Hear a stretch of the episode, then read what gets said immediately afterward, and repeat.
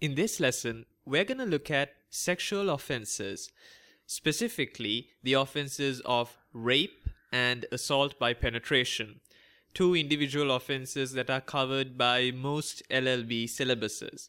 Now, in relation to rape and assault by penetration, there are a lot of similarities. So, we will look at each individual offense in turn so that you can identify each of them distinctly. First of all, it's worthwhile noting before going forward with this lesson that most of the cases that you will come across in relation to sexual offenses would deal with either the presence or the absence of consent. Because it's worthwhile noting that as a conduct itself, there is no prohibition or there's nothing unlawful that happens in relation to sexual activities.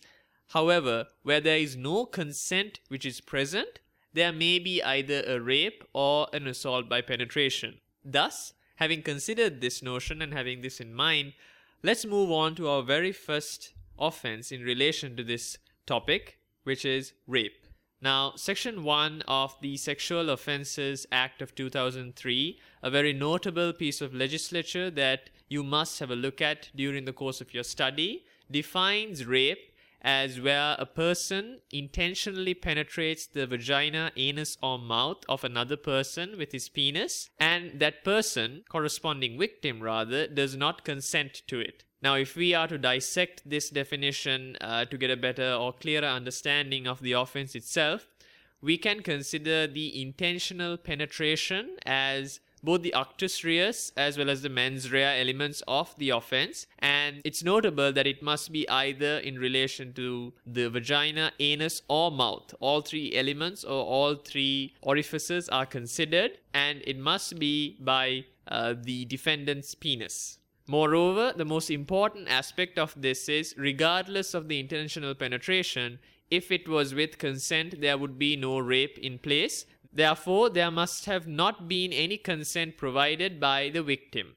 Now, this itself, the consent element is connected with both the actus reus and the mens rea elements as well, as I mentioned earlier in relation to the intentional penetration of the vagina, anus, or the mouth. But specifically, if we consider the mens rea component of rape, it can be considered as both the intentional penetration as well as the lack of reasonable belief that the victim uh, was consenting. Now, you might be wondering why I'm stating that it's the lack of reasonable belief. You'll understand a bit later on when we consider consent particularly. Have a look at the cases of R and R as well as Ismail. Both cases will illustrate clearly about the actus reus elements as well as the various components illustrated in section 1 of the Sexual Offences Act of 2003. Now that we have identified how exactly a rape can be committed, we must look at the next offense, which is assault by penetration. Now, for all intents and purposes, this might equate quite a bit to rape, but if we are to take the definition as illustrated in section 2 of the Sexual Offences Act of 2003, it is the intentional penetration of the vagina or anus of another person with the penis or another object. And the victim does not consent, and the penetration is also sexual in nature. Now, it's worthwhile noting the very distinct differences here. First of all, contrary to rape, the penetration must not be in relation to the mouth, it must only be in relation to the vagina or the anus. Moreover, it's not just the penis, but even other objects are considered. But what's worthwhile noting is that in relation to consent, not only must there be consent by the victim in order for the for an offense to be vitiated, but the act itself must not be sexual. So if there was no consent and the act itself was considered to be sexual in nature, then there might be an offense of assault by penetration. Note the distinct differences here as in relation to an examination situation, you might be posed with a question which pretty much walks on the line. For instance, there are overlaps between uh, where the penetration has to occur. For instance, in rape, it's either the vagina, anus, or the mouth, whereas in assault by penetration, it is merely the vagina or the anus. So there might be a situation where uh, it only relates to the mouth being penetrated in a sexual way by the penis, in which case it might be rape. But If it's by an other object and it's not sexual, there are questions that could arise. So it must be considered on a case by case basis. Have a look at R and H as well as Ismail and R and R as mentioned earlier in relation to rape. Now, much like rape itself, um, assault by penetration also has the same mens rea components as rape, which is it must be intentional, as in the penetration must be intentional, and there must be a lack of reasonable belief that the victim was consenting. Now, we have mentioned the notion of consent quite a bit, so let's move into the element of consent and how it applies to both these offenses and where the offenses themselves can be vitiated where consent is proven.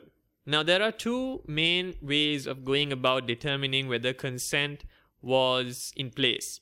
First of all, you can look at it in a very ostensible and direct manner, where a person had agreed, where there was submission, uh, whether there was a lack of protest, and whether there was some form of ostensible direct consent being provided by the alleged victim. Where there is no such visible direct evidence or visible direct consent which is being shown or showcased, we must go into legislation. Now, what I mean by legislation, of course, is the Sexual Offences Act of 2003, specifically sections 74, 75, and 76 to be considered in descending order. So, first of all, if we consider section 76, which are irrebuttable presumptions, which is where, in the case of deception being played on the part of the defendant, where he has deceived the victim, as in the nature of the action itself, it might not be rebuttable. Also, where there has been impersonation, for instance, uh, where the victim was unaware that the act was being purported by a person that was impersonating another that the victim knew. That too is considered irrebuttable by way of Section 76 of the Sexual Offences Act of 2003. Section 75, on the other hand, states certain rebuttable evidential presumptions, which is, for instance, where there was a fear of immediate violence. Now, note earlier in relation to uh, simple non-fatal offenses against a person we discussed the actus reus elements of assault as being the immediate apprehension of unlawful violence. Draw a parallel with this as well where it's considered as a rebuttable or rather evidential presumption that where there was a fear of immediate violence. Also if there was a physical disability of the complainant or of the victim to give consent, that also might be considered under Section 75. Both of these, in fact, are ab initio considered as having no consent and that which has to be proven otherwise. On the other hand, there is a component of general consent which can be seen in Section 74. Now, I urge you to download and have a look at sections 76, 75, and 74, as well as sections 1 and 2 in relation to the offences of rape and assault by penetration, available by way of the Sexual Offences Act of 2003, downloadable through legislation.gov.uk or any other online fora. That was a quick overview of sexual offences. In the next lesson, we will have a look at theft.